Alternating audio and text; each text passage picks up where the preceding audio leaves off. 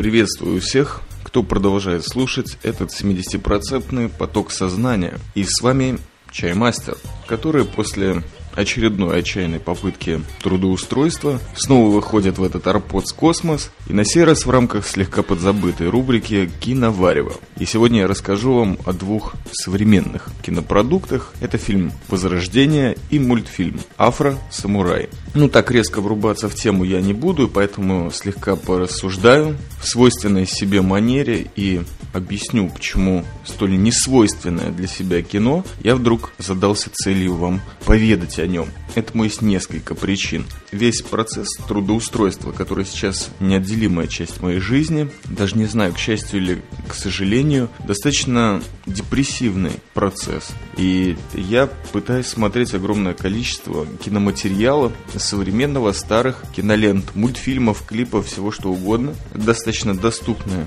способ борьбы с депрессией и с карьерой графической. А второе это то, что закончились замечательные жаркие зимние сионские деньки и полил дождь. Вот уже несколько дней за окном одна и та же картина, достаточно тоскливая, то с ней тоже хочется немножко побороться. И вот в такие дни хочется посмотреть какое-нибудь легкое кино, после которого можно заснуть без каких-либо кошмаров, а утром кому-нибудь рассказать, причем абсолютно не опасаясь оскорбить ничьих киновкусов. Все оба фильма можно посмотреть в любой компании, включая собственных родителей, подруги, друга, кого угодно. Итак, перейдем к самим, конечно. Фильмам и ключевые слова на сегодня будут у нас футуристический и sci-fi.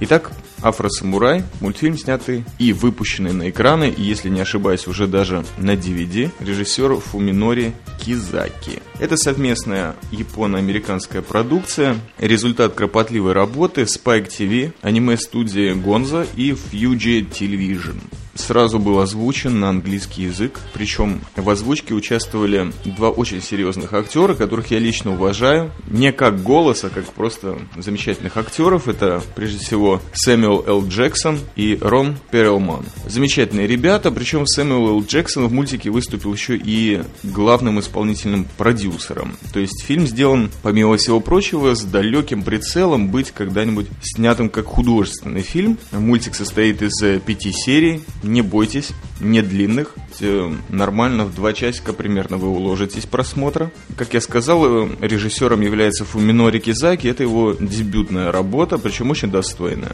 Итак, о чем же идет крутой базар в Афро-самурае? А в том-то все и дело, что по сюжету базарят все, кроме главного героя, чернокожего бойца с мечом и вечным чинариком в зубах, которого в миру все зовут или Number Two, что означает номер второй, или его самые ближайшие кореш, ниндзя. Это вообще самый болтливый ниндзя, которого я когда-либо видел художественной продукции или мультипликационной. Зовет его Афро. Действие, заметьте, происходит не где-то в Нью-Йорке или даже в Техасе. Нет, действие происходит в феодальной Японии. Помимо того, что это Япония феодальная, она еще и очень футуристическая. То есть, если просто глянуть на то оружие, которое используется кучами врагов нашего афросамурая, то выбор варьируется от э, арбалетов с каким-то невозможным количеством обоим со стрелами до пистолетов, РПГ,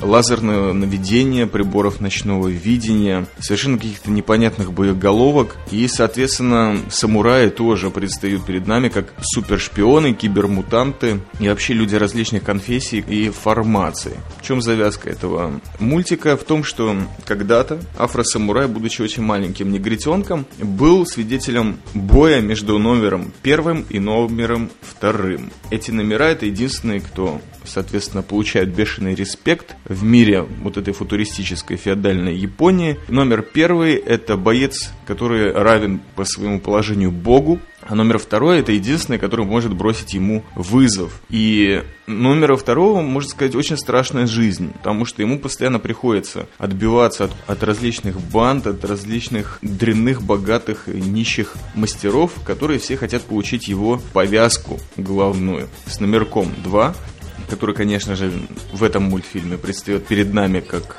иероглиф. Вот его жизнь в постоянном бою. А номер первый так нормально зависает где-то наверху горы, считает себя богом. В общем-то, может быть достаточно человечным. Пареньком, э, каким и являлся отец афросамурая, который когда-то был номером первым. Какой-то совершенно потрясающий тип, очень злостный, напоминает э, немножко имиджем из вестернов, из какой-то совершенно кокаиновой пластикой. Убивает отца афросамурая, становится номером первым и уходит далеко на гору, бросив маленькому мальчику слово, что когда созреешь для битвы с богом, приходи. Ну, собственно говоря, этим и занимается афросамурай в течение пяти серий. Идет сквозь страшнейшие потоки крови, водопады. И, как я уже говорил выше, огромное количество совершенно потрясающего вооружения личного. И не только. Помимо всех различных врагов, которых он мочит в потрясающих совершенно количествах, против афросамурая борется какая-то совершенно загадочная секта буддийских монахов,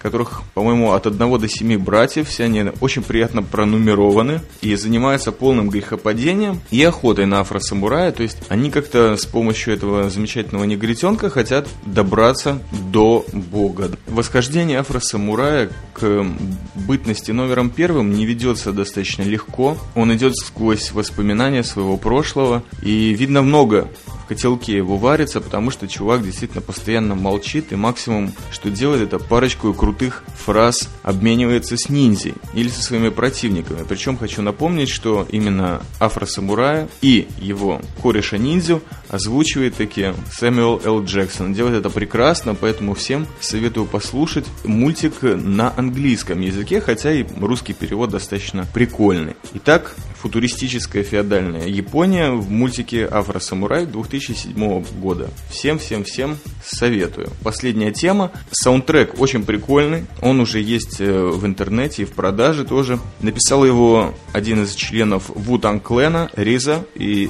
Риза наконец-то вернулся к своей теме. Вообще у него это популярный бренд Шаолинь, размахивать мечами, всякие различные скиты, вставки из э, старых кунг-фу мувиз. А сейчас он вернулся к написанию музыки для фильмов. Конечно же, его попытка музыки к э, Kill Bill была не очень удачной, на мой взгляд. Конечно, несравнимой с саундтреком э, Джима Джармуша. Ghost Dog, Путь самурая, который был, по-моему, блестящий, черный, темный рэп такой. На этот раз Реза вернулся к себе и предоставляет нам замечательную звуковую дорожку. Кафра самураю, качайте, покупайте. Пока что я возьму маленький перерыв и поставлю вам один очень интересный анонс, который буквально в ближайшие дни грозит появиться где-то на Арподе. Добрый день, уважаемые слушатели. Сейчас на часах 13 часов 31 минута по средиземноморскому времени. Я начну необычно. С цитаты. Подфейдинг – это как раз затухание подкастов. Собственно говоря, 18 марта. Еще 2 цента в копилку борьбы с подфейдингом. Ну как, мои 2 евроцента в мою свинью копилку моей псевдоборьбы с моим подфейдингом. Подробности на странице u15.arpod.ru Итак, пожелаем удачи в бою Seven. Я перейду к следующему. Это фильм «Возрождение» или «Ренессанс» выпуска конца 2006 года. Снят режиссером Кристианом Фолькманом. Это совместная продукция Англии, Франции и Люксембурга. Его стилистика может быть вам знакома по такому предыдущему шедевру, как «Город грехов» Роберта Родригеса. То есть фильм черно-белый, имеет очень серьезное качество от комикса, стерильная картинка, практически без лишних деталей, задний план, герои, а может быть по стилистике кадра он очень напомнит другой фильм Ричарда Линклейтера «Помутнение» или «Сканер Даркли». Обработка кинокадра здесь анимативная. Снята кинокамеры, который, соответственно, обработан, как будто это мультфильм. Надо заметить, что работа над э, этим фильмом «Ренессанс» заняла ровно 7 лет. То есть э, до этого Кристиан Фолькман не обладал особым опытом ни как кинорежиссер, ни как аниматор, но, видимо, продюсеры увидели его замечательный творческий талант и потенциал и доверились. И фильм действительно, в отличие от «Помутнения», который я, конечно, как вам известно, не очень люблю, действительно замечательная продукция, качественная. И что надо сразу заметить, очень приятно, что этот фильм именно сделан в Европе, потому что качеством от американских таковых шедевров он не отличается. И опять-таки ключевое слово у нас футуристический, на этот раз Париж 2054 года. В этом отношении стилистика фильма очень-очень отвечает вот этому выбранному фантастическому сюжету. Картинка полностью вылощена, стерилизована, в ней нет никаких лишних украшений. Такие картинки, как, например, какое-то страшное днище метро, грязь, дождь, даже трущобы, их практически не отличить от центра Парижа, который весь закован в различный пластик, в совершенно какие-то прозрачные переходы. Ну, в общем, Париж очень узнаваем, и узнаваемы также и персонажи. Капитан э, супер какого-то подразделения полиции по имени Карас. Очень стильные, гламурные всего сестры Тасуевы, Илона и Веслен. Обе работают в, прямо в первых же кадрах представленном парфюмерном конгломерате, который по странной сайфаевской традиции называется Авалон. И в этом недалеком будущем он обещает всем молодость и красоту и быть всегда с нами. Обе они работают там, причем Илона и Беслен в очень раннем возрасте были привезены в Париж с Кавказа. Являются очень талантливыми девушками, особенно Илона, который вообще потрясающий ученый, занимается различными проблемами, которые, видимо, и привели к ее посхищению в самом начале этого фильма. Дело берет на себя капитан Карас, который очень напоминает мне традицию полицейского замечательного французского триллера. Фильм, конечно же, в большей мере несет в себе элементы хорошего такого анимативного нуара. В общем, Карас еще тот паренек, имеет связи практически во всех слоях общества, а по большей части из своего прошлого. Когда-то он участвовал в молодежных бандах, а сейчас, естественно, все его друзья выросли и стали очень серьезными мусульманскими мафиози. Капитан Карас в очень стильной манере различных погонь, супер перестрелок ведет свою борьбу, как он сам понимает, со временем, с различными безумными учеными, а также с этим концерном Авалон, который очень хочет Илону Тасуеву вернуть себе и продолжить какие-то свои совершенно смертельные, опаснейшие для будущего всего мира и Парижа, естественно, опыты. Фильм выпущен сразу и на французском, и на английском языке. В озвучке ролей участвовали, по крайней мере, с английской стороны, такие потрясающие товарищи, как Дэниел Крейг, актер, который в последнее время супер популярен, а также несколько старичков, известных по различным предыдущим, более старым работам, которые тоже имеют отношение к фантастике, например, к фильму «Бразиль» Терри Гиллиама, это Ян Хольм и Джонатан Прайс. Полтора часа. Замечательная картинка, не нагружающая. Именно этим, по-моему, серьезно занялись авторы фильма. Не загрузить зрителя ни тем, что было в «Матрице», ни тем, что было в «Помутнении». Именно создать хороший такой фантастический фон, но как можно более расширить будущую аудиторию этого фильма. То есть, конечно, в «Ренессансе» присутствует значительная доля различного темного нуаровского секса. «Фэм Фаталь», «Париж». Очень гламурный фильм получился. Но меня лично заинтересовало несколько тем. Во-первых, сама фигура капитана Караса. Это такой своеобразный путь мента, по следам которого все время идут кукловоды и оставляют после себя горы трупов. То есть фактически капитан при всей своей высокой моральности ведет за собой всех вот этих хищников от компании «Авалон», в общем-то выводит их на будущих потенциальных жертв. Это очень интересный момент, который, может быть, в фильме не так достаточно прописан, но вот возвращает меня к моей серии «Хозяева улиц. Менты». Также интересная разработка идет во всем киберпанке. Хотя киберпанком этот фильм трудно назвать. Это скорее какой-то слегка гламурный кибернуар. От панка здесь все меньше и меньше, вообще практически ничего и нету. И именно этим характеризуется стерильная картинка, как я уже замечал до этого. Очень все вылезано. Морщины жертв гериатрии выглядят совершенно потрясающе. А уж это не самое удобоваримое зрелище, какое может показать кино. Очень интересный момент – это большой парфюмерный брат. Вот эта сама фирма Avalon предстает здесь как э, какое-то абсолютное зло. Главный менеджер, который упорно ищет Илону Тасуеву и ее сестру, а также все его замечательные такие громилы. Вот это меня немножко отбрасывает к фильму «Парфюмер» и другим опусом последних двух лет, где вот это парфюмерное начало, оно несет в себе абсолютное зло. Как-то это очень популярно последнее время стало.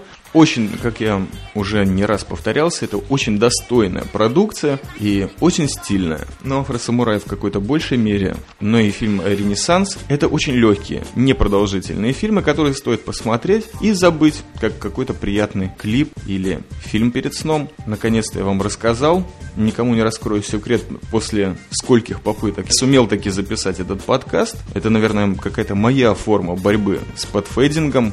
Ну, конечно, всем нам примером будет в этом, конечно же, Seven, которая перед этим прозвучала в своем блестящем промо. А в конце хотелось бы проанонсировать две вещи, которые тоже имеют отношение к киноподкастам. Прежде всего, мои уважаемые уважаемые братья из Блэк Джеруса, подкаста Букмарк, а именно Гехт, Волк, Гербицид, собираются в самом-самом ближайшем времени запустить суперпроект «Против хода». И это подкаст будет совершенно отдельный, посвящен кино, но в такой форме, которую вы еще не встречали, я думаю, ни на Арподе, разве что в музыке рагга. А Электродруг который тоже один из самых замечательных киноподкастеров на всей планете, собирается запустить материал «Негатив на Невском», посвященным Маршу Несогласных. Это будет аудиоподкаст и чуть позже видеоматериал. Прошу вас с большим вниманием отнестись к выходам этих выпусков, не пропустите. А с вами был Чаймастер. Всем желаю прекрасных дней, хороших просмотров и, конечно же, легкой зимы.